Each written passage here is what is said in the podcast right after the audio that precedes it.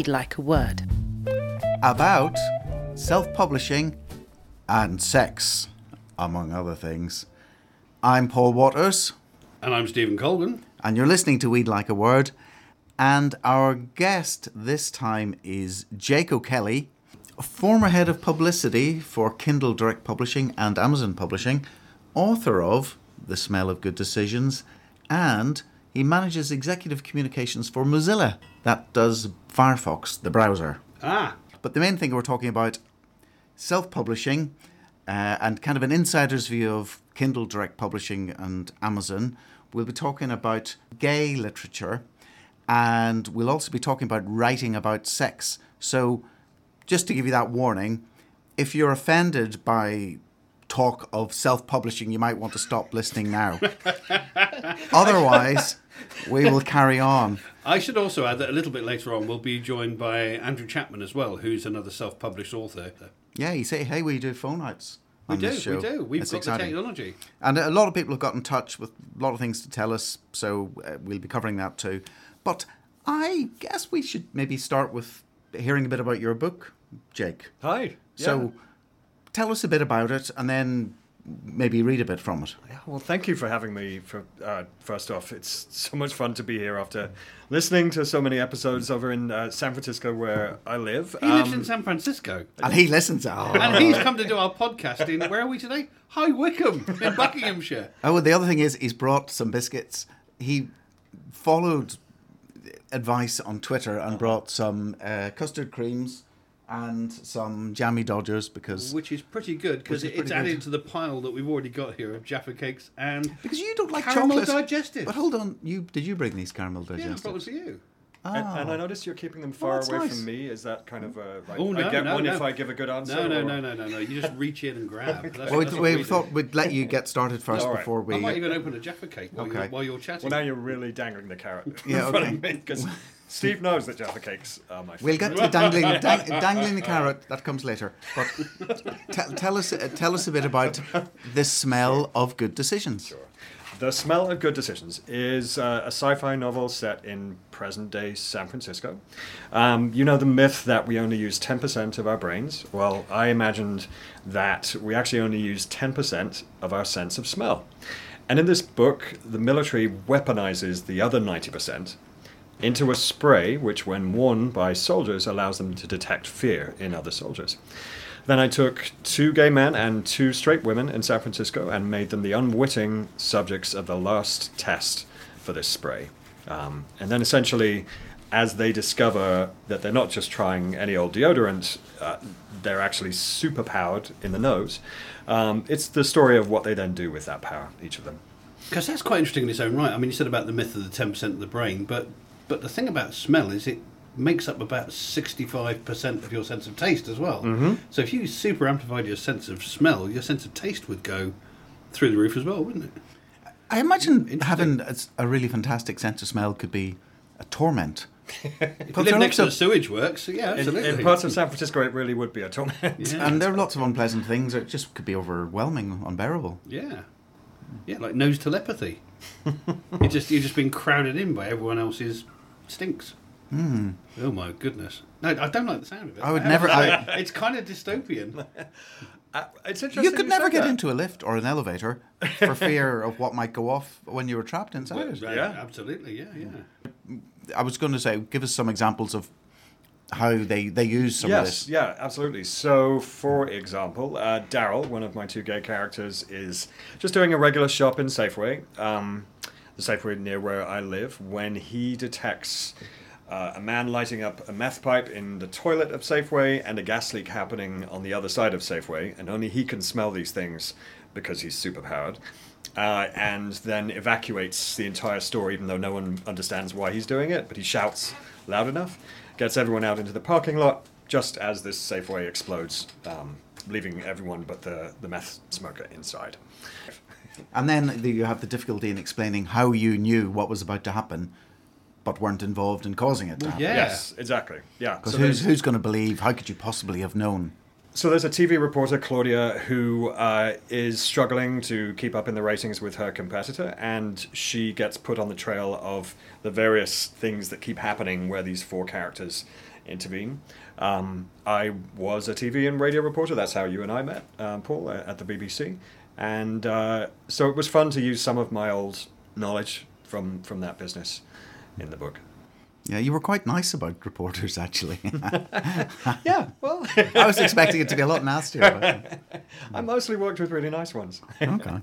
Yeah. Well, um, is there a part of it that you could read for us? Sure, yeah. I'll uh, read from uh, chapter two. So, what's to give us a little bit of context? Sure, this is the um, the introduction to Daryl, who is one of our two uh, gay characters and the person who detects uh, this incident a little later on in Safeway. Chapter 2 Daryl looked up at the billboard across from the nondescript building where the flyer offered him a quick way to make money. Old Spice, the mark of a man. The aftershave and deodorant maker had reintroduced one of its old taglines in an effort to recapture nostalgia for the brand. He remembered being seduced by this campaign as a boy, even when he barely had enough stubble to rate a shave. The combination of strong jawed men with perfect hair and confident, knowing smiles, plus Hollywood lighting, projected an image of the man he felt he was supposed to become. Funny, he thought, how everything came full circle, and cosmetic companies were convincing men again that a lotion, a cream, a spray, or a gel could reaffirm their sense of masculinity. Very nice. Caught you with a biscuit that time. Got me.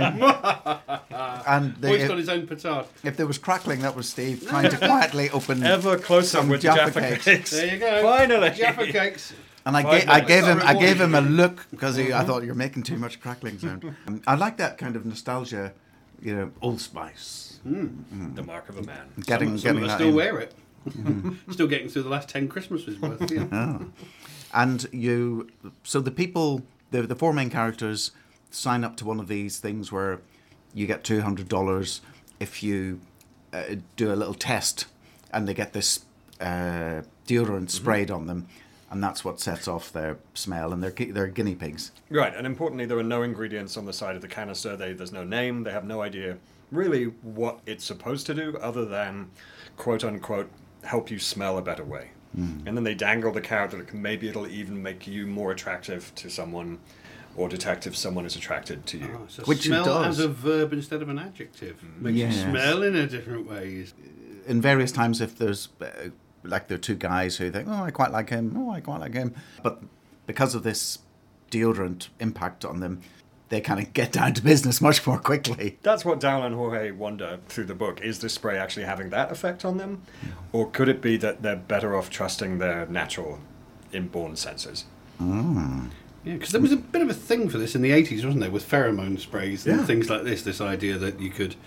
I think it was wasn't it pig pheromones or something? They were using these sprays, and the mm-hmm. idea was you could go into a sex shop and buy one of these sprays and make fact, the- yourself in irresistible to women I think it's the very first episode of Bottom, isn't it? Is where they go into the sex shop and they try and buy the spray and they go ah, and cover themselves in it. My favourite Yeah. uh, campaign was a few years ago here. It was for Axe, which is, sorry, Lynx, which Lynx, is Axe in the US. yes yes And uh, it was a picture of a, a young teenager in a cinema seat, um, and uh, he just got down to uh, watch the movie, and his girlfriend was sitting next to him, and the the words that were going up on the screen were something to the effect of "Thank God he wore Lynx, because if not, this would have happened." And suddenly the girl is replaced by a young man, which, when you think about it, is a little maybe I that. homophobic. Yeah, but yeah, I don't But- think that one would have run over here. No, well, the gay popula- population of England were in hysterics over this because actually wearing deodorant is not that popular among gay men. Right. Uh, Amongst some gay men, I would say. There's a contingent that is very popular, but then there's a whole other contingent which favours not. That is a weird advert It was. It didn't last long. no Yeah. well get, okay getting to your um, previous day job as uh, former head of publicity for Kindle Direct Publishing and Amazon Publishing what are they Yeah, so um, first of all, books are Amazon's uh, oldest business, and um, that's what attracted me to go and work for them, I think, because I've never been actually very technical in nature, even though I've la- spent the last 12 years in technology companies. Um, but I love books, I love authors, I love reading. And so Amazon Publishing is the managed publishing side of uh, their publishing business. It competes directly with the big five.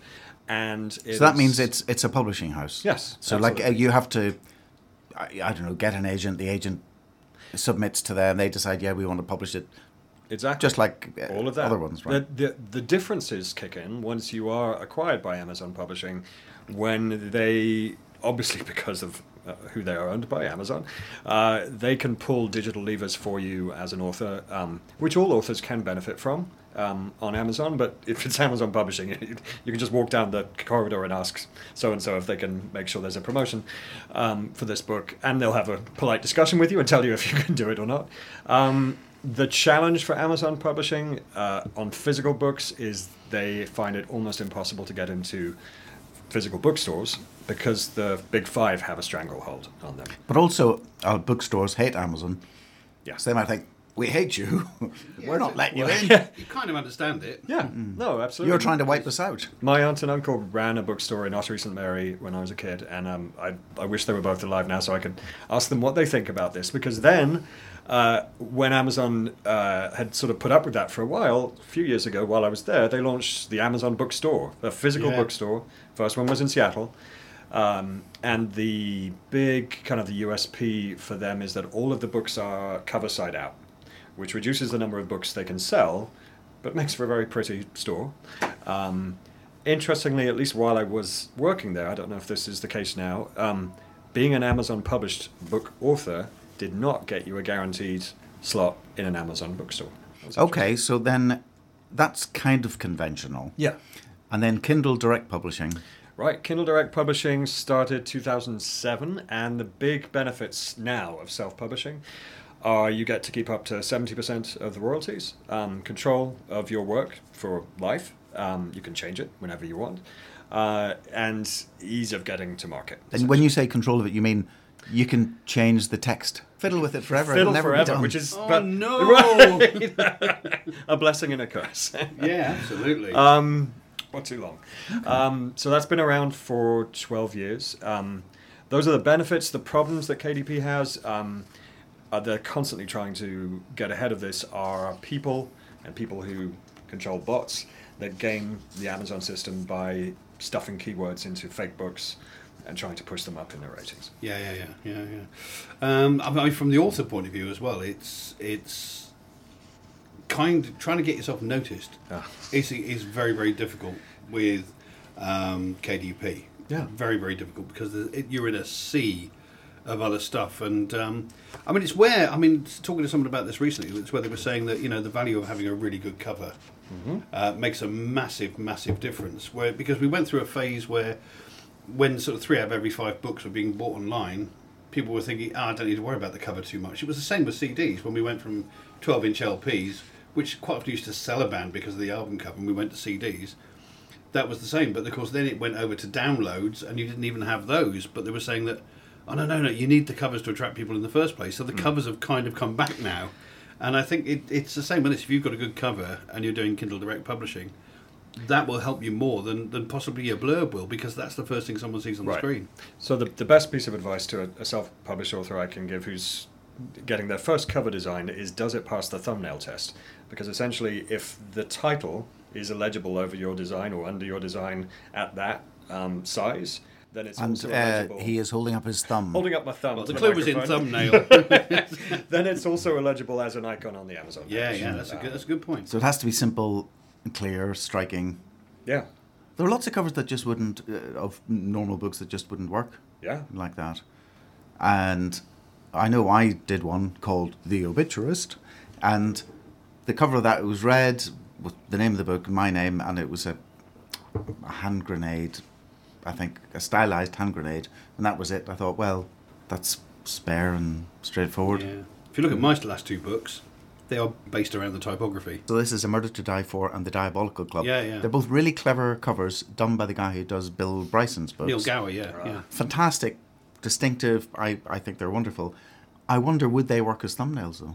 They do, yeah, because they're quite clear and readable. Because the actual typeface, the the title of the book, takes up probably about sixty percent of the cover. Yeah. So they, they do pop out on the screen, which I think helps. Um, questions. John Griffiths has got in touch to say, uh, what is the connection between putting an e-book on Kindle Direct Publishing and having a print-on-demand version alongside, presumably in paperback? Can that be part of the deal? At present, I am providing paperback to Amazon at hugely disadvantageous terms to myself, and what I would like to do would be to submit an ebook which is printed in parallel by Amazon. How do I go about doing this? Well, John, um, I'd actually love to meet you and ask you a few more questions to know more about your experience. And first of all, I'll say I'm, I'm no longer at Amazon, so the, the insight I'm going to give you is is uh, could be a couple of years old in that sense. Um, but uh, he's an outsider. Insider. I'm an outsider insider. Yeah. um, you know the way I did it was I did upload a manuscript to uh, KDP for digital publication, and then there's a simple switch that you, you toggle um, that turns it into a manuscript for print. That manuscript is something you have to pay a lot more attention to um, because uh, for digital they'll they basically format the words to fit the pages beautifully because you could be using any font size to read it. Um, for print, obviously, you have to be uh, taking a closer. Look you have to it. choose. Yeah. I probably haven't completely answered your question, but it has gotten easier, I would say. Okay, um, here's another one from Tim Atkinson.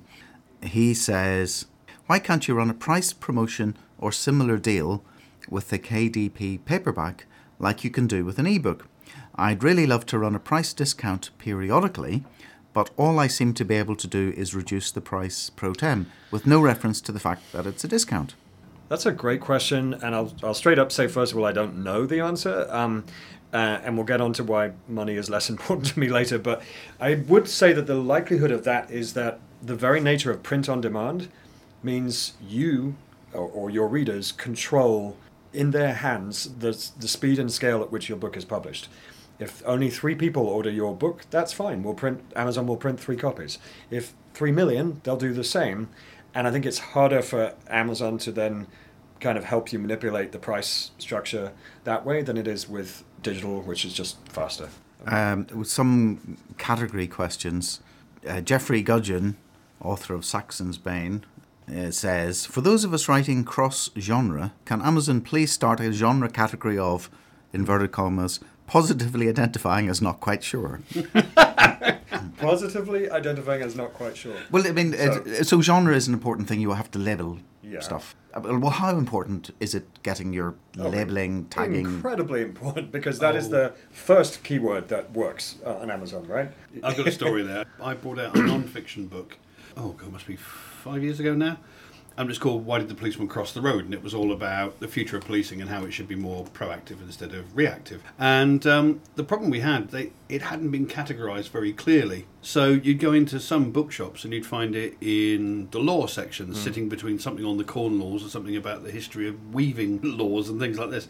Or you'd find it in autobiography because there was a little bit of autobiography in there. Or, as I found in one particular Waterstones, it was in the humour section. I think they thought it was a joke book because of the title. Fair enough. And, yeah, and and the only one that seemed to get it right, I hate to say it, was was because I love bookshops, but Amazon seemed to get it right, and they put it in as kind of smart thinking, and it was there with with a lot of the other smart thinking books that were popular at the time. Which is, I think, possibly because I had a cover quote on the front from Stephen Dubner, who wrote Freakonomics. But yeah, the categorization thing, it absolutely destroyed the hardback mm. version of the book, which didn't do as well as it should have done. So when the paperback came out, mm. they changed the title to One Step Ahead. Um, another question from Stephanie Brotherton. I have to give you some context for this before you answer it. So her question, first of all, is: Can Amazon please start an official category of Cli-Fi? Now, we were talking about various things in advance of you coming on the uh, podcast, and there was a lot, lot, of talk about sex, writing about sex. So a bit of back and forth about that.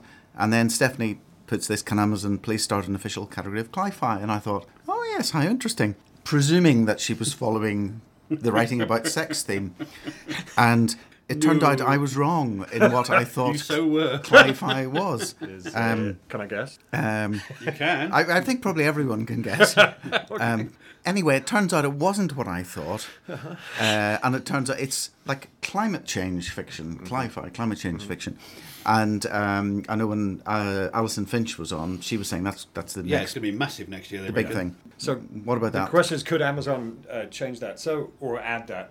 Um, again, not an official Amazon spokesman, but I know. Uh, yeah, yeah. I mean, yeah, absolutely. They, it is within their power to do that. I mean, um, how, how kind of nimble are they at that sort of thing? Yeah, that's a good question, and not an easy one to answer. Um, I suppose they're want any if there's a trend that they can benefit from, they'll they want to. At the end of the day, you know, the company is that that part is full of book lovers, but they are running a business that is very data driven. And enough if enough people ask for cli-fi as a category and produce works that fit into it, it'll happen. I suppose it could be a cross genre genre. It could be a bit climate and a bit what I mistakenly thought it was to begin with. Maybe that's not a winning idea. Yeah, it's going to get cold, isn't it? That's true. oh, sex and, sex no, it's and going to it's, Ooh. going to be warming up. Oh, well, yeah, it's true. It's warming up, isn't it? Yeah, yeah. A lot of warming going on. Hot stuff. That's what we call the category. Jake O'Kelly, the author of The Smell of Good Decisions, is with us on the award winning Wycombe Sound FM. Last show we had a brain teaser. We did. What was it? Yeah, it was based on a um, when I had lunch with Terry Jones, and he told me that one of the things he was most proud of was the fact that four films had been banned in Ireland, and he directed three of them. Now we asked what were the three films, and what was the film that got banned that he didn't direct? Okay, and the answer? Well, the answer is. Did anyone get it right, by the way? Yeah, uh, yes. Um, various people got it right. I don't want to name them all because I'm going to name some of them in oh, a I minute see. Right, separately. yeah, yeah, yeah.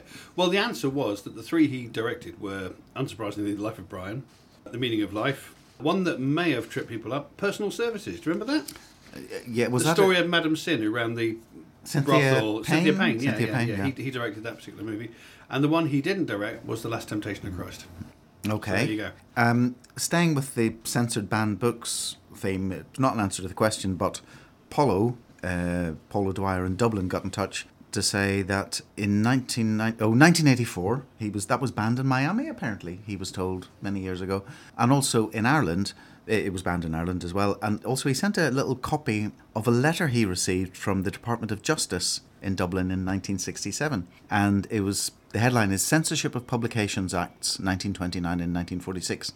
The Minister of Justice hereby grants to Mr. Paul O'Dwyer, it is address in Dublin, this permit to import one copy of each of the following prohibited publications Candy by Terry Southern, The Dark by John McGahern, an Irish writer, 1984 by George Orwell, and Borstal Boy by Brendan Behan, another Irish writer.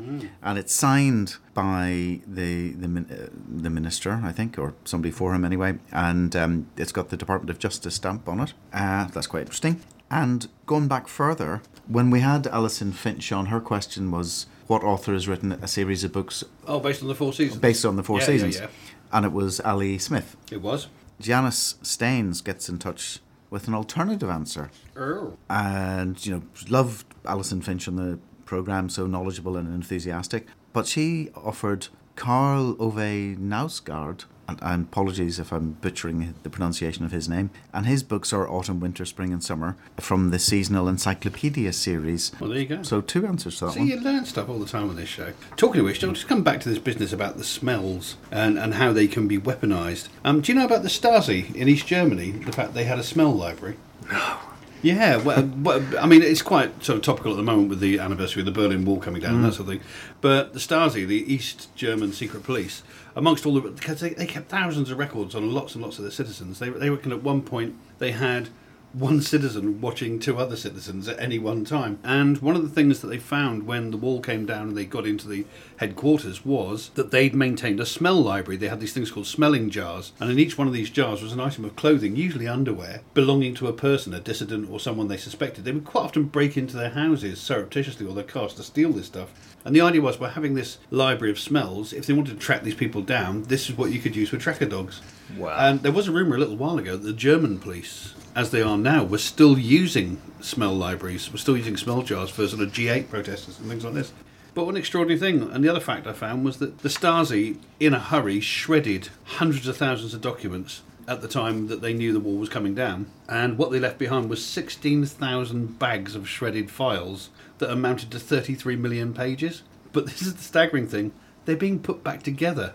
It's, there was a project that started in 2007. There are people and now computers to help them and, and AI and things putting together all these strips of paper to find out the names and the records of that of people who disappeared or people that had things happen to them during that particular era. Isn't that extraordinary? That is extraordinary. As if there weren't enough ebooks being published every two seconds. now Berlin is producing all these things. Also, this is going to make a whole industry obsolete. Shredders will mean nothing. Well, absolutely, Mean yeah, nothing now yeah, that we have this technology. Although I, I, I don't think it's going to become common practice, is it? I mean, it's, it's a very unusual circumstance. I mean, I wouldn't even like to go through the shredding in my house. It's uh, there's an awful lot of work there. Of course, the other topical thing that brings us back on point for the subject that we're discussing is the fact that Alan Moore has been on social media. He's advising new authors to self-publish now hmm. because, as he puts it, the big publishers are rubbish, and and that's quite interesting. I mean, you kind of expect it from Alan. He's always been a bit of a rebel and a bit of an anti-authority authority figure. Well, why But, did you yeah. self-publish? Sure. Because you're very well connected. I I mean, you worked at Amazon, Yeah. for instance. Yeah. Why did you choose Yeah. that route? For me, the simple answer to that is that I, I really wanted to experience the soup to nuts process, meaning from beginning to end, having met some self published authors, non fiction ones, at Amazon, particularly Honorée Corder, who wrote You Must Write a Book, um, which is a novel all about the reasons you should get off your ass and, and do it. Um, and met the people who help these books come to, to life at Amazon. I really wanted to, actually, after I left Amazon, be that person on the other side who, uh, who, who makes it happen. It does sound very attractive being managed and acquired and represented and all those good things. And I wouldn't say never, but I'm going to self publish the next one. But it's really hard. Yeah. And, and, and loads of self published books are, let's be honest, number one, they're rubbish. Yeah. And number two, how do you attract, when there's so many of them being pumped out, Yeah. how, do you, how do you attract attention? Well, and the to third yours? factor as well is is the lack of gatekeepers in in the fact that not only do you not have someone who first of all is saying this actually isn't good enough for publication at this time because of course it could be made better, and secondly you don't always have editors and proofreaders and things like this on board. And this is where choosing your beta readers is the most important step to tackle this. Um, and the best advice I read was do not choose a parent, a partner, or a best friend to be your beta reader because, with the best will in the world, they might be great um, sort of proto editors, but you will not be able to listen to their criticism with you know clarity because it, you know so much about their tastes. So I chose four beta readers who I knew were two, three who were keen on sci-fi, and one who is the real life subject of Olivia uh, to read my book. Partly, I wanted her to read it so she was okay with how I portrayed her, and that that helped. Um, but I'm afraid that is. So what did they say that, what, what was the most difficult thing they said to you? the most shocking thing for me was realizing that my antagonist, Phileria, the, the mad scientist in The Smell of Good Decisions, was uh, not fully realized when I thought I was finished. I had spent so much time on the, an- the protagonists, um, and I really needed to flesh her out, and that was a shock, but ended up being a lot of fun to address. It's lonely though, isn't it? It is. Lonely writing this and, and, and, and being in charge of the process as well. Yeah, yeah, no, it is. Um, especially, you know, for me, uh, I love storytelling, and I, I had been acting at- as an amateur for a while, um, and not getting parts. I think because I'm terrible at accents, um, which I try to Go improve. on, give us an accent. Nope, nope, nope, no, no. Can you give us an English accent? Pour some brandy in that tea, and You've been away, you've been away so long. Yeah. Oh, there's twangs. There's, there's Yeah. little San Fran twangs in Uh-huh. there now. Yeah, it's getting there. It's getting there. Because with, with your book, Steve, well, in the past, you had people come on board then and the team grew. You were part of a team then putting the book out, like with when you were with Pan Macmillan. Oh yeah, yeah, yeah. Well, well, with, with something like Pan Macmillan, which is you know, it's part of the big five. There, I mean, the minute you're signed up, you've got an editor who who drives the whole thing through for you. They put it out to copy editors and and um, to structural editors and proofreaders and that sort of thing. But there's also an entire marketing department that gets behind it right from the outset. So you feel you've got company and You support. do, you do. And I, I mean, they organised a, a sort of launch party where they invited lots of people from London bookstores to come in and have a, do a quiz night, which I hosted because I was working on QI at the time. That was kind of appropriate, and the book had a lot of interesting facts in it. And and but they also produced like a sampler of the first two chapters, and they threw that out to bookshops. And, And it's wonderful not having to do everything And I didn't yourself. have to do anything except turn up to these events and get the manuscript up to speed. That's all I had to do. and go, look at me, I'm an author. And of, and of course, in those days, you got an advance as well. You got some money. So if you do it, if you do it on your own, then you're on your own. You are, you yeah. are on your own. Uh, uh, except if ever, when you have to manage, you know, as you were saying, like self-managed, you're you're having to be in charge of all this and have Yeah. all the stress, and if you don't do it, it's not going to happen. Right, you got to make some hard decisions, um, not only about how much you can take on with your day job um, and by when you can do it, but how much money you're going to spend um, from beginning to end to do all of that. Okay, well that's good. Let's talk about some money then, Yeah. because people in publishing hate talking about money and specifics. I'm glad to break that. So let, let's let's break that. so the problem with some people who self-publish, they don't get outsiders in to work on their text and improve it. But you did. You hired did. in talent to make it better. Yeah, I started with the beta readers, and um, to be honest, I, you know, I, I hope I didn't take advantage of them, but I paid them with a fifty dollar Amazon gift card. That's what I gave them. I think it was fifty dollars. All right. Well, they were doing you a favor, and you did. were. Yeah. Yeah. And you said thanks. and I said thanks, and uh, and thanked them in the book, of course, um, and that's important. Um, and then, really, just by oh no, I spoke to Honorée, the author I spoke of, about uh, best editors to find, and she recommended one who was busy, but recommended another, Amy Teagan, and she was my biggest expense, but definitely worth it. Uh, I then ran a competition for the cover on 99designs.com, um, which was so much fun, giving the world of designers on that site a brief, uh, and then seeing what came in. I think it was the most enjoyable part. I decided I would have chapter break art, so I hired an illustrator recommended by a friend, um, a young woman uh, fresh out of college, um, uh, who did the four illustrations for the book. That's quite unusual having illustrations in a, a text Yeah. book. Not not bad unusual. Yeah, but yeah. I just thought it'd be fun. Um, and uh, a copy editor who is also Susan, who's also the subject of Olivia um, in the book. Uh, and I also, uh, my best friend, very kindly, who's a, a great designer, put together my website. And, you know, there was a little bartering along the way for different So things. how much do you think you spent in money? Sure. Total, uh, uh, it comes to around eight thousand five hundred dollars. That's about six Something like- thousand five hundred pounds, Right. roughly. Yeah. That's a lot. That's a lot of money. A lot, a lot of people couldn't afford that. Uh, Absolutely. you know, it's it's especially if you know they're the traditional starving artist in a garret trying to make it as a writer. Yeah. It's also, also it's interesting because I don't want to talk much about Unbound. We're both published by Unbound, yeah. and you have to raise money there, and an equivalent to what you have probably works out at about somewhere between seven and seven and a half thousand pounds gross that you have to raise. There's, it's not an exact figure, but that's and and sometimes people say, "Gosh, that's so much money," which it is. You'd be better to just hire in all the talent yourself and save lots of money. There are various logistical problems with that. Who do you go to, and, uh, and, and how do you know how to do that? Yeah. But leaving those aside, the money difference, the figure isn't that much different. Not to do it properly. from No. what you spent. No, which was interesting for you when you when you told me that. And honestly, I, my budget was this is what I can save every month and put aside. Uh, plus, you know, I, I got a, a small chunk of change on top of my salary one month, and like, great, I'll put that straight to the editor. That that was me. But So this is a, a, a labour of love, I guess, for Yeah. writers in general.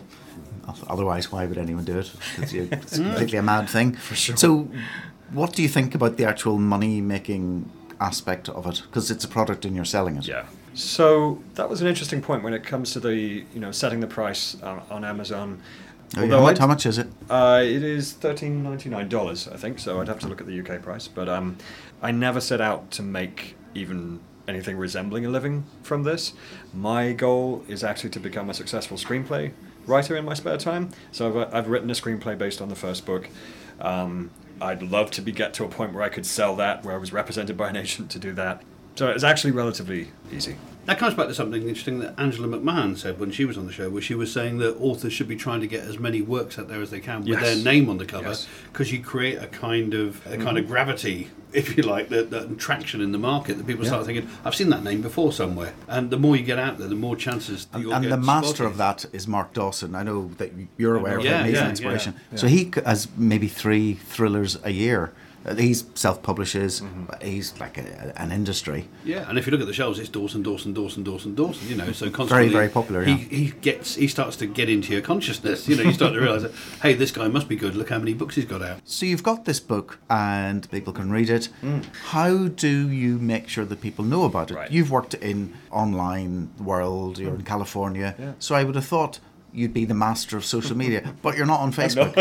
No, I know. I, I was looking for you. What's thought, going on? This is a bit strange. I, I think Facebook's been listening to me over the last two years because um, I tell people who say, I've got a book in me, but I don't know how I'd ever find the time to write it. I said, Well, I, I thought that too once, and the biggest step I took was to come off Facebook because I was a genuine Facebook addict. It, within 30 seconds of wake, waking up, I'd be scrolling, scrolling, finding out how good or bad my life was compared to everyone else.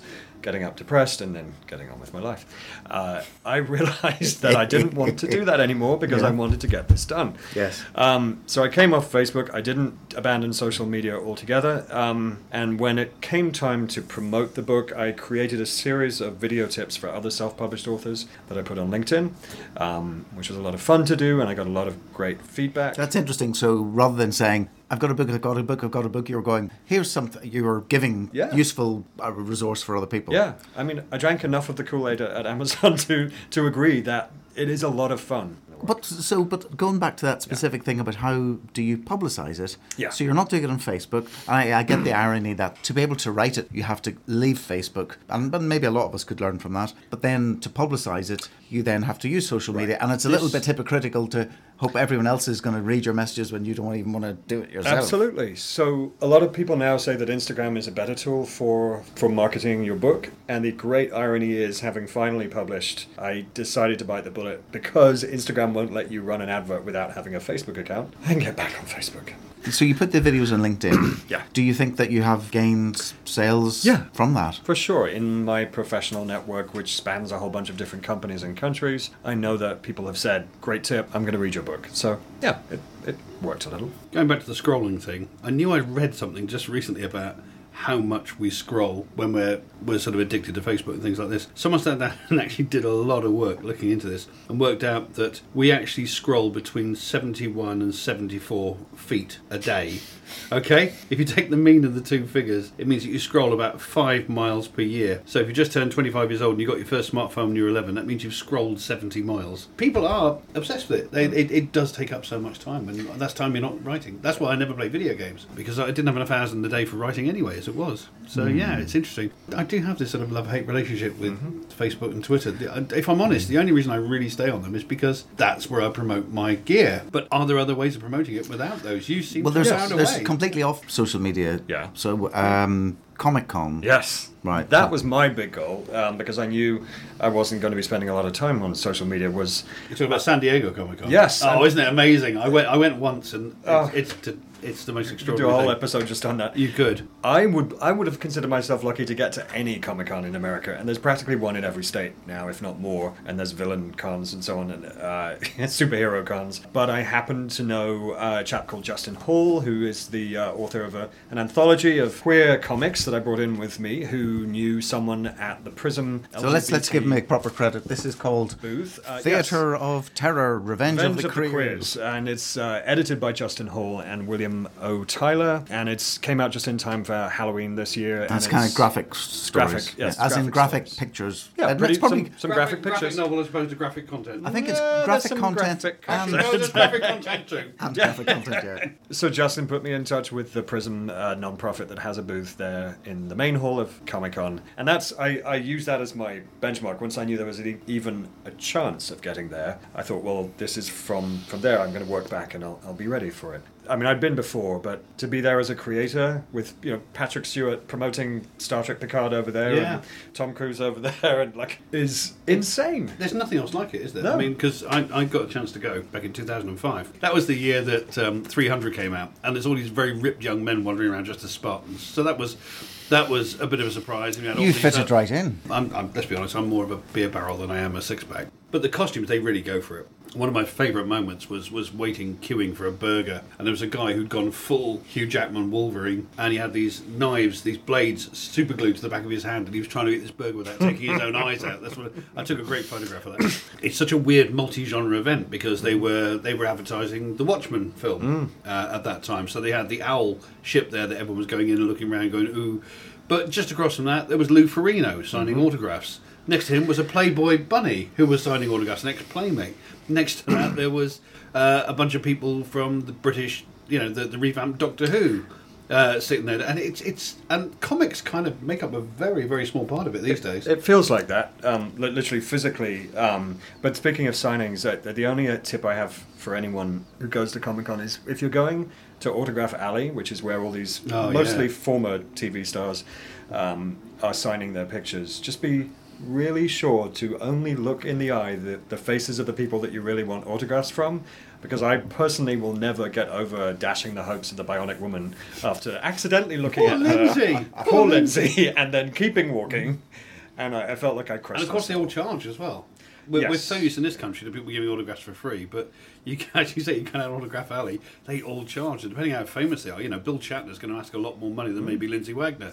And um, I like yeah, that about you. Catch you. the eye, you can spend all your money there. Hurt, hurting the Bionic women, wow. But but presumably you had your own desk, Yeah.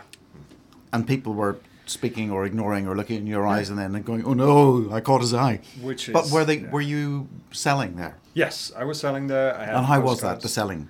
It was fun. Uh, it's also, you know, I'd, I've never really worked in retail, um, which might have been my closest experience to prepare me for that. I, I was a barman in a pub when I was at college, but uh, you are trapped in that booth. There's no Okay, place for you to disappear into unless you're going to the I, toilet. I quite like the idea of having to be e- exposed and Yeah.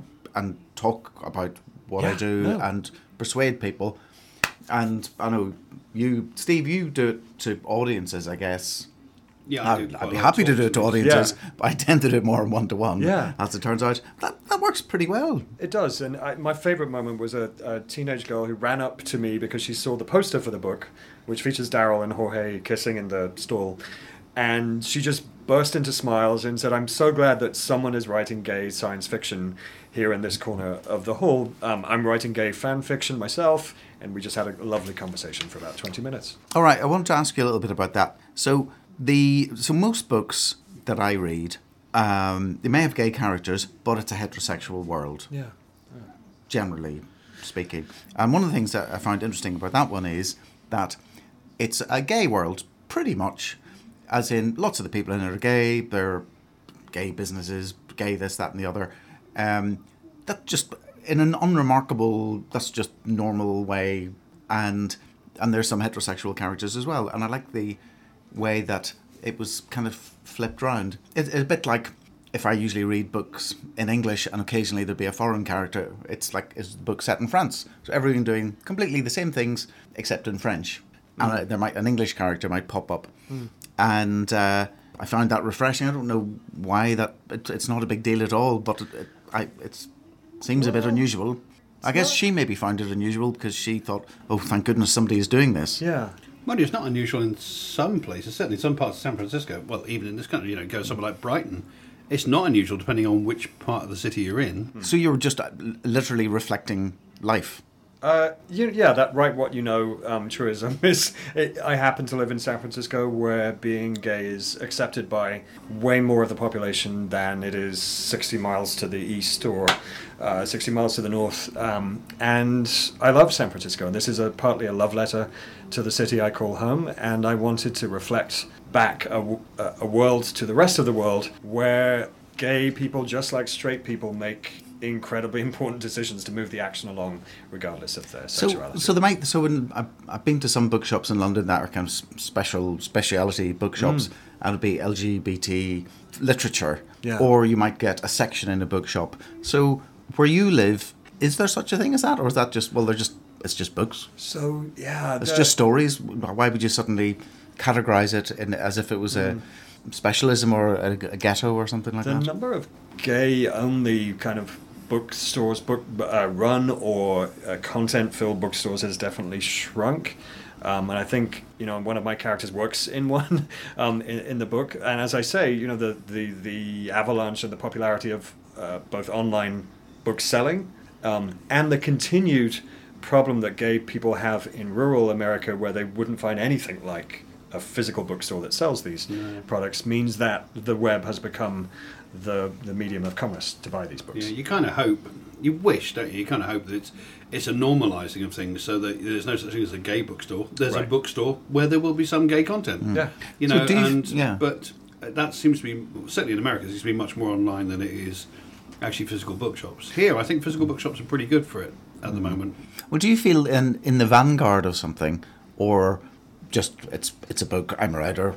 It, it's nothing special apart from you'd hope good writing. But or do you feel you're a standard bearer for in a cause sort of a way? Well, you threw a phrase at me when we first started talking about this, which is hope punk, and maybe I'm segueing a little here. Hope but, punk, um, yep.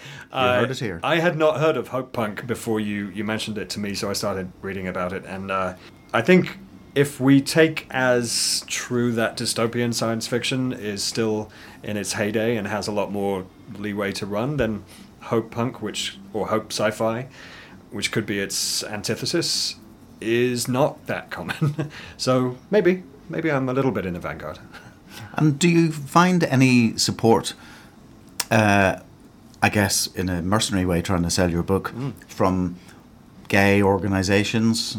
Uh, do they adopt you and say, "Oh yeah, you're writing about this, support this Yeah. guy," or do they think, "Well, make up your own mind like you would with anything else"? Yeah, I mean, twofold. But one, uh, I'm so lucky that Prism, the, the LGBT comics and graphic novels nonprofit, has invited me back for WonderCon in Los Angeles and uh, Comic Con next year. So, yes, um, briefly.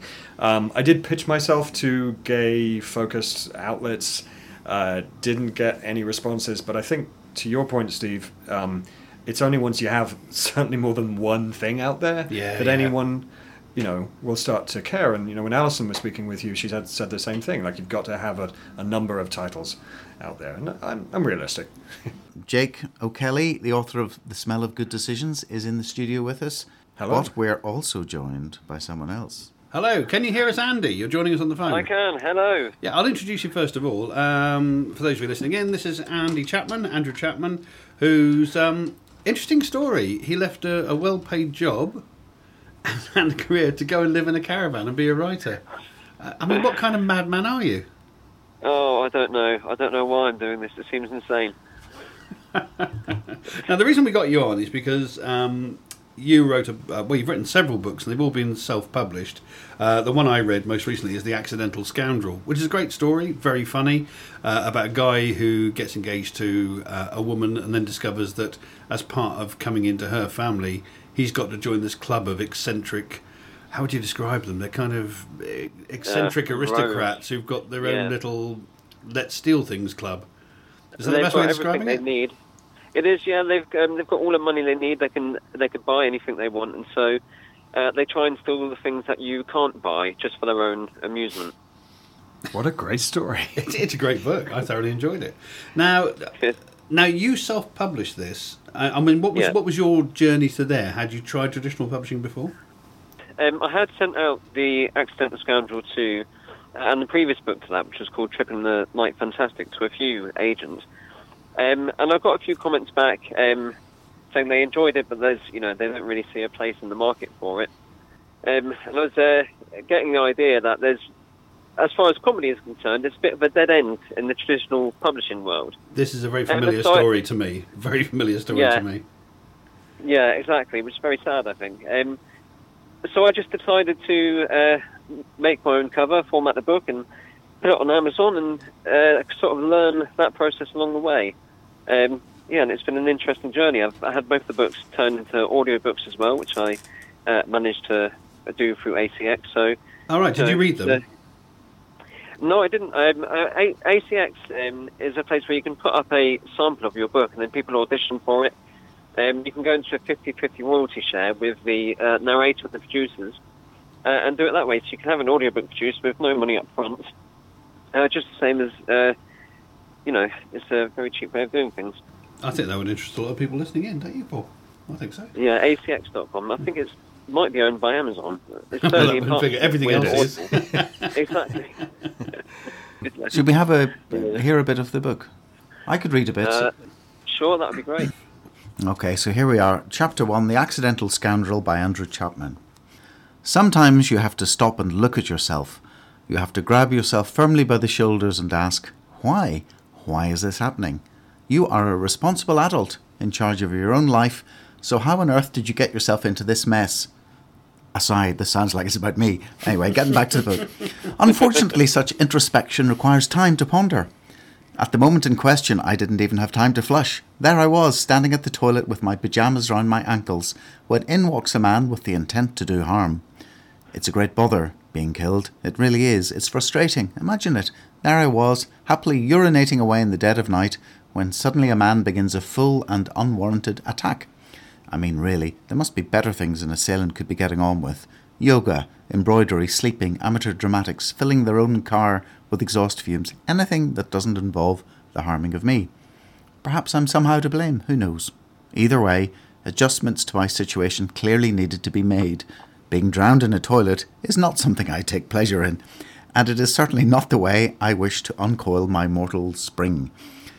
In the throes of death, the automatic instincts of self preservation set forth a plan of retaliation. My limbs reacted accordingly on my behalf, and my brain, having made the necessary arrangements, sent a message to my lower left limb, and had a foot deliver the message directly to his balls. Clump! What a satisfying sound! His thick fingers tightened in my hair and yanked my head out of the toilet. In retrospect, kicking him was actually a bad move. He slammed my head hard into the toilet bowl, sending a shower of yellow water and smashed Oh. ceramics all over the bathroom floor. I had destroyed a toilet with my head. Quite a boast, I'm sure you'd agree. How this incredible act of violence didn't kill me is a mystery. I lay like a molested fish on the cold, wet tiles, blood mingling freely with the toilet water. And I'm going to stop there. I would. I would. Yeah, that, that, Bravo. that, That was very that well was read. good, wasn't it? It was nice. But Striking. You see, the thing about this that, that struck me when I read it is this is as well written as anything I've ever read that's traditionally published that's in the shops. It, it's nicely done. Uh, there's a good story. You know, the syntax is good. The, the structure of the story is good, and it, it's really interesting because I mean, we were talking a little bit earlier on the podcast about Alan Moore pronouncing this week that people should self-publish rather than go to the big publishers because they're rubbish. And the other thing Alan Moore said in his little speech was that don't get hung up about the fact that some people get published. That that means that they are better than you because they're published by the big the big guys. Because he then points out he then does a list of people like Dan Brown. He said, "The Spice Girls got to number one." He said, "It's not a, it's not a guarantee of quality. The fact that someone made a lot of money or they've been published by one of the big names or have become famous." He said, "You know, just write, write every day and be the best you possibly can." And and that seems to be the message that we're giving out to everyone at the moment who, who wants to get a book published. But um, what we're particularly interested in at the moment is uh, on this chat today is that what your experience was like. How did you find the whole self-publishing process? Because it's a lonely Uh, world, isn't it? Writing's lonely anyway, but it's a lonely world beyond the writing. It absolutely is. But um, I mean, I, I was very lucky that I'm involved in a group of comedy writers, and so we, I've had a very good support group. And it's also meant I've had a, a, a large group of beta readers to help filter out the spelling mistakes, and even though a few sort of stay there. Ah, those pesky but beta of the- readers again. See, they're very useful. Beta readers are incredibly useful because we don't have the luxury, unless you pay a lot of money, of editors and copy editors and uh, things like that when you're self-publishing. So um, you can come across a lot of books that would be excellent, but um, are let down by uh, editing and things like that. But um, I was very fortunate that I've got very like uh, some very talented writers that I'm friends with that can, you know, free of charge, happily read my works works whilst they're, you know, in progress and point out the small flaws. But I think that's you do hear time and time again that beta readers are very important. Um, the actual process of um, putting a book on Amazon is incredibly easy, um, as long as you are quite good at formatting. I, I formatted both my books that are out using Word. Word is notoriously difficult, especially when it comes to really basic things like putting page numbers in the right place when you don't want it to start on page one. But once you figure out um, to, you know, get through the niggles of Word, uh, to create the, you know, the right margins and all the rest of it, um, up- uploading the, fi- the the files using uh, Kindle Direct Publishing, the KDP, it's really very easy. Um, yeah, the, the only difficult side of self-publishing is uh, getting the word out there that your books exist. Hmm. Sorry, Jake. you're Yeah, say- Andrew, hey, it's Jake. First of all, congratulations on the book. I am so excited to discover a new book here in the studio, but I totally agree with you on the formatting side. Um, that was my biggest bugbear. While I was Yeah. self publishing, there was actually a bug in the system which I didn't know about, which was also a frustration. and I remember finally getting it right with about 2% left of my laptop in an airport.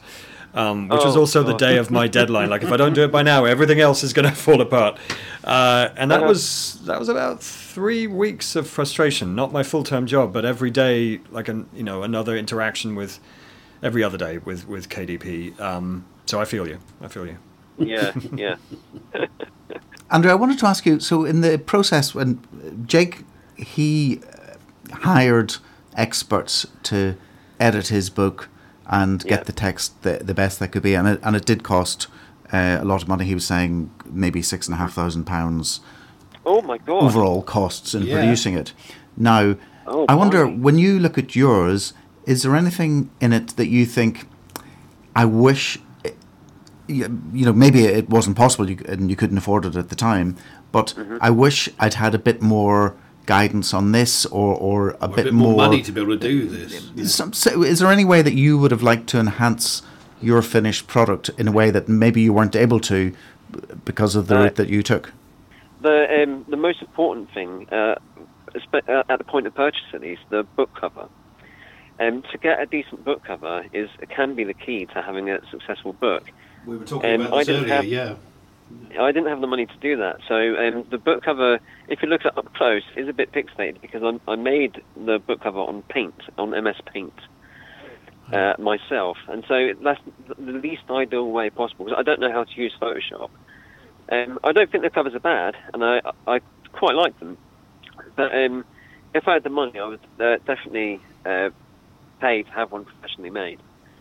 I think that can uh, definitely change the way a book is received and Yeah, how fair enough. it does.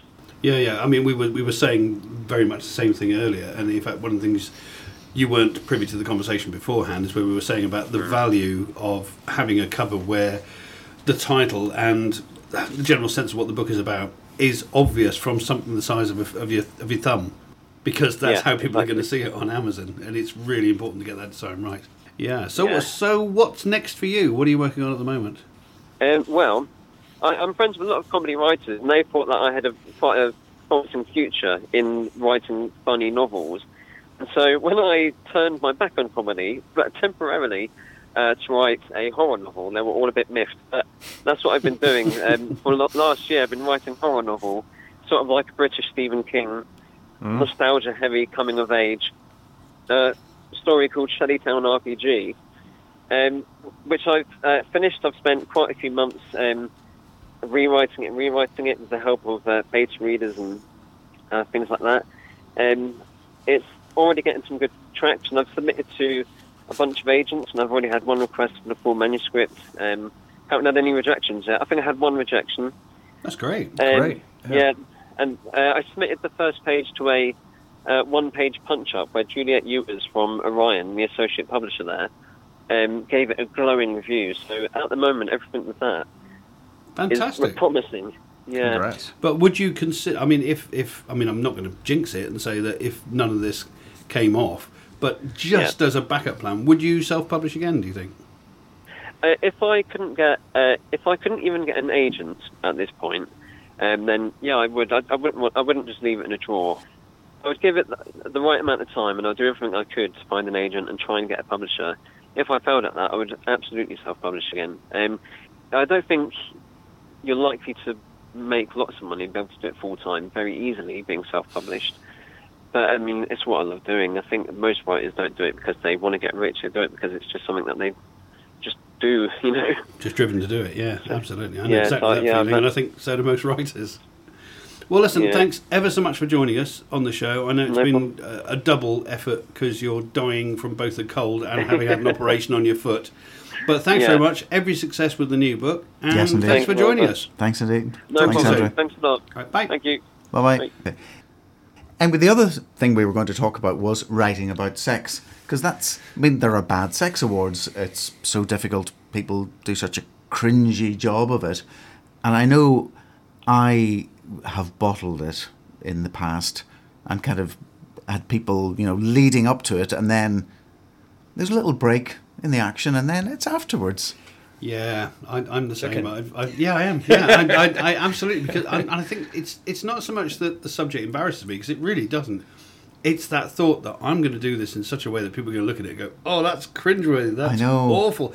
And you know, it doesn't help that you know there's so much cringeworthy sex writing. I mean, God, one of the most successful podcasts in recent years is "My Dad Wrote a Porno." Yeah. which the whole thing is based around a guy reading a terrible porn book that his dad has written uh, in his of, retirement. I'm glad to hear about you kind of admitting that you've ducked it because there's a I lot have, of yeah. there's a lot of dogging in your books, but there's no explicit Well, I'm writing comedy, and, Yeah. and there isn't much comedy in people actually having sex. The fun bit is all the bits going wrong, you know, and, and tripping over each other, or, or you know, the guy being found dressed up as a a, a, a giant panda, and the costume's been ripped out. uh, The front's been ripped out of his costume, you know, and things like this. Th- There's comedy in that, whereas there isn't much comedy comedy to be had in the actual sexual act. Okay, so you, but you have written you've, there's Yeah. sex in your book. There's a couple Jake. of sex scenes in so the first book. before you got to it, when you were you know doing the story, Hmm. and, and and why shouldn't there be? It's just normal life. Mm-hmm. Did you hesitate, or did you think I'm obviously going to be writing this? It's not a thing, or, or did you sort of go? Mm, I didn't because, um, spoiler, the two gay men uh, do become attracted to each other, and I knew that ahead of time. And, you know, I enjoy living in a city where people feel pretty relaxed about sex, whatever gender they are or sexuality. Um, yeah, but there's one thing living it. Yeah. It's another thing Writing it. You having to write it in Absolutely. a non-cringy way. Yeah, and my biggest fear was that my 90 year old mum would, who's in a book club, would read it and never speak to me again. So I actually gave her the page numbers when it was out and said, "You could skip ahead here, mum." And she, so I waited with bated breath two weeks later, and and I said, "So what do you think, mum?" And she went, "Well, that bit where you talk about Trump, I think that might get you in trouble. He might come after you." I don't even use his name. I just allude to the president in a way that might make it obvious which one I'm talking about. Uh, so it didn't offend her. So that that was it sounds silly. That wasn't my only bar. You know, my bar was to um, to describe it in a way that was fun, that had a bit of comedy in it. Because I think you know the best sex I've had has had a bit of comedy in it, and the best sexual humor that has been written for decades has some humor in it. Yeah, yeah. What kind of good writing about sex would you point to or be inspired by? I'm inspired by Armistead Maupin, who wrote Tales of the City, um, and he didn't. uh, Okay, um, someone's going to correct me on this, but I don't remember him writing very graphically about sex. Right. It was more about attraction. Yes. Uh, and this was a few decades ago now, when uh, the Tales of the City was published first of all as a serialized um, story in the local paper. And gay men on, on the trams would fold the newspaper over to Tales of the City that day if they wanted to attract another gay man on the other side of Oh, okay, yeah. the tram. Uh, so it was used as a kind of gay semaphore. Um, but yeah, I mean, I, I can't say I, I would never say I write like Armistead because he's my icon and idol, but um, I was drawn to the way he uses humor in, in his books. No, that's interesting. That's interesting because it's funny when I think I was thinking about this before coming on the podcast. And I was thinking that it's very rare I find a very well written sex scene in a book. It does happen occasionally, but not very often. But I do quite often. I thought about films I'd seen which had had great sex scenes. Mm. The one that instantly came to mind was The Tall Guy. Oh, the yeah, Tall Guy, where it's, remember it's a that, yeah. romance between Jeff Goldblum and Emma, Emma Thompson. Thompson, yeah. And that there's one sex scene in that where they absolutely, tra- I'm in stitches watching it. Uh-huh. They absolutely trash his apartment because they are rolling on the floor, pulling stuff off the tables. She's on the piano and it's going boing, boing, boing, and all the noise. And and it's just the most gloriously funny, Yeah. joyful sex scene. I could. Uh, it was the first one that came to my head, and it's hilarious. What's the worst But one? it's also two people having sex. What's the worst? Tim Footman gets in touch. First of all, I should shout out to Eamon Summers, who said, Not sure if I want to avoid or allow myself to listen to this episode of We'd Like a Word uh, because of what we're talking about at this part. um, hiya, Eamon. I know that you've tuned in. Um, but anyway, Tim Footman says, What's the worst uh, sex scene you've ever read? Uh, bonus points if it's in a sci fi book. Well, th- there's a whole, and I'm trying to remember the name of the author. It'll come to it. It just popped out of my head. There is a whole genre or a subgenre even of self-published books on Amazon of people having sex with dinosaurs. Yeah, Yep. Um, Uh, like like taken by the T Rex and things like this. some of those are some of the worst scenes ever. And I can tell you why there is that subgenre is Why? because Amazon does prohibit porn. And so there's a whole bunch of authors who said, I'm going to make my porn, and if you just prohibit it between human Humans. beings, I'll just find a way to get around it. I'll it. just sleep with the T Rex. Yeah. Ah, Yeah. fascinating. Ships. Um, and of course, Kevin Lynch got in touch to say, you know, what does bad sex writing tell us about ourselves, or to ask that question. And he handily included a link to the Bad Sex Awards. Uh, well, and I'm going to read you a little They're bit just of one of them. joyous. They're just joyous. So there are, um, you know, people like James Frey, um, Well, he was last year's Haruki. Murakami, uh, Gerard Woodward, and you most of these we, we can't read. But I'm going to read um, uh, and see if we get away I with this one. not get you sued? Or no, that's, No, that- that won't I won't help. get sued. There's no problem reading it. It's, it's whether we'll be Okay, taken okay. off air. Okay, I'll t- no, no. I think that's a good idea. Right, Jake, why don't you read a bit of this one, uh, and then I'll read a bit of yours. Okay. Right, And so- then I'll read my favourite. Okay, bit, bit. so um, you can tell us what it's from. It's this one, Scoundrels, and it it's quite short and just goes over the page there. All right. I've actually read the Scoundrels books. Okay. I've, I've- well, at least the first two. I've got them at home. Okay, And they're so- actually quite good. So here is one. This is from the um, Bad Sex Awards. This is a, a, a finalist. And this is Scoundrels The Hunt for Hangclaw by Major Victor Cornwall and Major Arthur St. John Trevelyan. Her vaginal rat shit moved in concertina like waves, slowly chugging my organ as a boa constrictor swallows its prey. Soon I was locked in, balls deep, ready to be ground down by the enamelled peppermill within her. Enamelled peppermill. Yeah, yeah. En- enamelled. I know, enamelled. It sounds enamelled quite He- Heath Robinson esque. right, does. I've This got one. glorious. So this this is not uh, a bad one. So this is from The Smell of Good Decisions uh, by Jake and uh, Darrell and Jorge in a club, and they've gone into the loos and they're going at it big time. And I'm kind of sk- skipping ahead past a lot of it, and um, then uh, they're you know they you might think maybe they're done by now, and here we come into this bit. Sweat appeared to be dripping off the walls at this point, and a couple of the club's security guards looked nervously at each other. A friend of the DJ's began tossing out frozen popsicles to the crowd, most of whom caught them with grateful gasps. Some of the dancers were so overheated they would have walked barefoot to the closest store for one of the frozen treats at this point. Two men came into the restroom, but there was no way Darrell or Jorge could hear them. Darrell spun off Jorge, turned around, and shoved him back against the stall wall. I'm not done with you yet. The vibrations in the floor grew stronger and stronger with each verse of the song. Inside the stalls, a screw suddenly blew out of the corner of one of the walls surrounding Darrell and Jorge, and then two more on the opposite side. Jorge simultaneously had swiveled Darrell around so that he put his hands on another wall and bent over to give Jorge leverage again. As the singer belted out the last words of the song, both side walls of the stall flew away from Darrell and Jorge, one crashing into a sink, and the other onto a man who was feeling like he must have drunk all of the sugary soda and was trying to piss next to them. Darrell and Jorge surveyed the wreckage around them as Jorge pulled slowly out of Darrell's ass, and both burst out laughing again. Darrell checked on the man to their left, who was leaning to one side, no longer peeing. Are you okay? He took the man in his arms and studied his face to see if he was dangerously high. The man nodded and zipped up. Darrell and Jorge also zipped up just in time as a throng of dancers burst into the restrooms and looked agape at the destruction in front of them. Just a minor earthquake, Jorge shrugged to the newcomers and pulled Darrell by the hand out of the stalls. So It's not cringeworthy, is it? Oh, it's quite funny. Thank you. I'm sitting here laughing. it's, it's, a, it's a bit like your um, tall guy, Emma Thompson, Yeah, Jeff yeah, Goldblum, absolutely. wrecking. So Now, compa- now compare that to this. Now, this is the this was the 2015 uh, Bad Sex Award, which is run by the Literary Review. This was the 2015 winner. It's by someone quite famous, Morrissey. He won it for his book List of the Lost, this is the worst ever. and this is his sex scene. Eliza and Ezra rolled together into the one giggling snowball of full figured copulation, screaming and shouting as they playfully bit and pulled at each other in a dangerous and clamorous roller coaster coil of sexually violent rotation, with Eliza's breasts barrel rolled over Ezra's howling mouth and the pained frenzy of his bulbous salutation extenuating his excitement as it whacked and smacked its way into every muscle of Eliza's body except for the otherwise central zone. That's all one sentence. Whacked and smacked. Yeah, whacked and smacked What was its it? way Bul- into every bul- muscle of Eliza's body. Bulbous salutation. Oh, his bulbous salutation. Yeah, yeah, extenuating his excitement. But does that not put you off sex for life? They should pr- they should preach that in conservative places, and people are going, "Yeah, you're, actually, you're right. I, I want nothing to do with that." Yeah, you're right. Sounds beastly. Sounds beastly. Uh, interestingly, though, I mean, we, we, we're, we're very quick to laugh and, and talk about bad sex awards, and this thing happens every year, and it always gets lots of press coverage.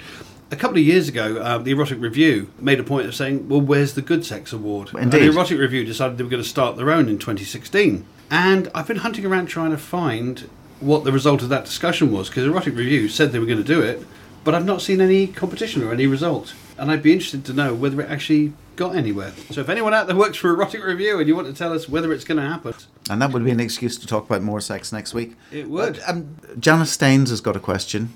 is writing about sex in the LGBTQ community any difference to writing about straight sex? Uh, I mean, it's it's quite difficult to ask that of a gay man Yeah. because you. I mean, I don't know your history, but you may not, may not have experienced the other side of things. But Yeah. but Yeah, but is it any different to write? He is a writer. He has imagination. Yeah, and uh, I guess you know, without becoming straight for a day and giving you a real answer, I'd say that I feel like there's a bit more responsibility and pressure in some ways as a gay writer uh, to present gay sex because it, it is demonized by so many of the population in different countries. Oh, that's interesting. uh, So if you duck it, people might be a bit sniffy, thinking that you're uh, Yeah. lacking in courage. you can you can fall afoul both sides of the line. So if you duck it, your your target audience, which in my case is not just gay people, but definitely uh, a number of them, um, will accuse you of ducking it. Uh, and if you get too explicit, you will absolutely alienate some of Yeah, yeah. the rest of the population. Um, but if you don't do any, if you don't pick a lane, um, I think you're you're you're chickening out. Um, if sex is part of your story, you can't pretend it's part of your story, but never allude to it. Okay. Flipping that over, I just wonder whether if a straight writer has got gay characters, Hmm. how comfortable they'd be writing a gay sex scene without the actual experience.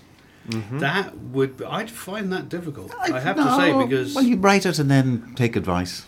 yeah, I think I'd have to. Yeah, Take advice. I think. interesting. Because I mean, I I mean, if you want to fully represent the community, then you know books are going to have gay characters that are written by straight people, and Mm-hmm.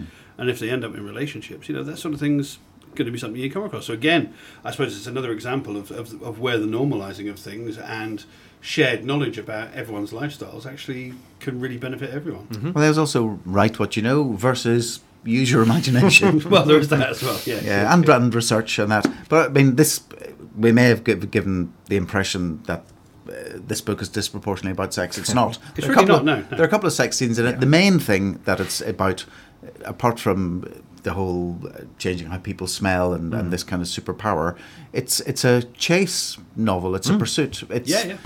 Uh, it's like the fugitive, except there are four fugitives and the the baddies chasing them, and they're also inventive um, points of tension and stress around uh, confinement and kind of psychological torture and kind of room 101 type stuff and uh, some pretty imaginative and ingenious messing with people's heads you know just when you think you've got away and they're after you again Yeah, and you realise we're locked in a room with this man now. I just point that out to you. you That know. window Yeah. doesn't look too stable. I think No, you it can get out doesn't. I quickly. and just when people get to safety, uh and they're so that I mean that's that's a, a bigger, much much bigger part of it. Um, so if you like uh, that kind of chase thriller book, you know this is for you. And so I've read the full thing, of course, myself, but uh, the bit that I read out, it, as well as having humour, I guess it's kind of matter of fact. When you're describing action in a book, you say what happens, and you don't suddenly become all coy about other matter of fact things that happen. Right. You just get on and talk about them in a clear way or in whatever tone you want, Yeah. which is what you've done. Yeah. And I, I like that. And also, it slightly took me by surprise because I suppose sometimes people have a little drum roll or build up or a, oh, oh just to warn you something's happened, hmm. ch- somehow changing tone as if they feel a little bit embarrassed. But it just kind of seamlessly carried on in people's lives as it was a normal part of living, a normal part of life. And I like that. Uh, thank you. That's the way I it should be. it. I mean, Exactly, it should yeah. be said that there's all, there is a lot of online pornography. There's an awful lot of people. well, this isn't- I people call it- writing this isn't pornography. This, this isn't stuff. Oh yeah, I'm just Yeah, saying that yeah. there is a lot of online pornography. There's a lot of people writing sex stories involving and revolving around sex Mm-hmm. that's published online in, in sort of like writers groups and blogs. And there's stuff like slash fiction. You know, where you you, you take people. Didn't Fifty Shades of Grey started as a slash fiction? It was a book, wasn't it, written about the characters in Twilight, I think, Mm-hmm, and then she turned it into Fifty Shades of Grey. So there's a lot of that sort of thing going on. There are people out there, a lot of people out there writing about sex, but as you say, when it gets into the mainstream. We all get very British about it, don't we? We say, "Mm, well, well, I'm not. I'm not going to mention you know, that beastliness.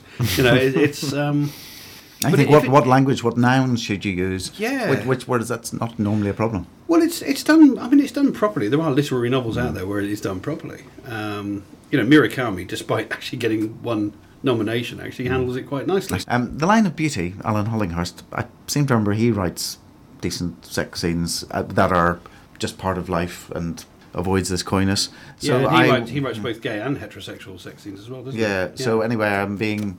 I will try and take inspiration from from you, Jake, and Thank you. We'll have try not proper to be so sewn up about things, you know. It's a very British problem. have It is. proper sex scenes in in future. So, So what's this week's brain teaser going to be? Every week our guest comes up with something. Over to you, Jake. There's no prizes or anything. No, we, we just like all. to challenge the audience.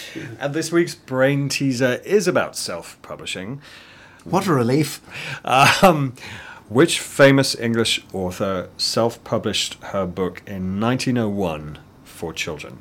So, which British author self-published her book for children in 1901? I think I know. But if, do you know? That's the important thing. Because if you think you do, get in contact. Our email address is we'd like a word at gmail.com, although because we can't use apostrophes and email addresses, it's we'd like a word at gmail.com. So do email to us. And we may send you the last Jammy Dodgers. That We may, in the yeah, we, studio. there's not going to be any, there's only three left. Now they're not getting them. They're for me. I have my eye on them. The Jammy Dodgers are staying here. So there you go, the books we talked about today. We've had Jake O'Kelly's The Smell of Good Decisions, and we've also had Andrew Chapman's The Accidental Scoundrel, both of which you can get from Amazon. Thanks everyone for listening so far. We'd love to hear from you, obviously by email if it's a competition answer, on Twitter and Facebook, or if you want to suggest books we should look at, writers we should talk to, or other people involved in words. Or subjects. But in the meantime, this has been We'd Like a Word with me, Paul Waters. And me, Stevyn Colgan.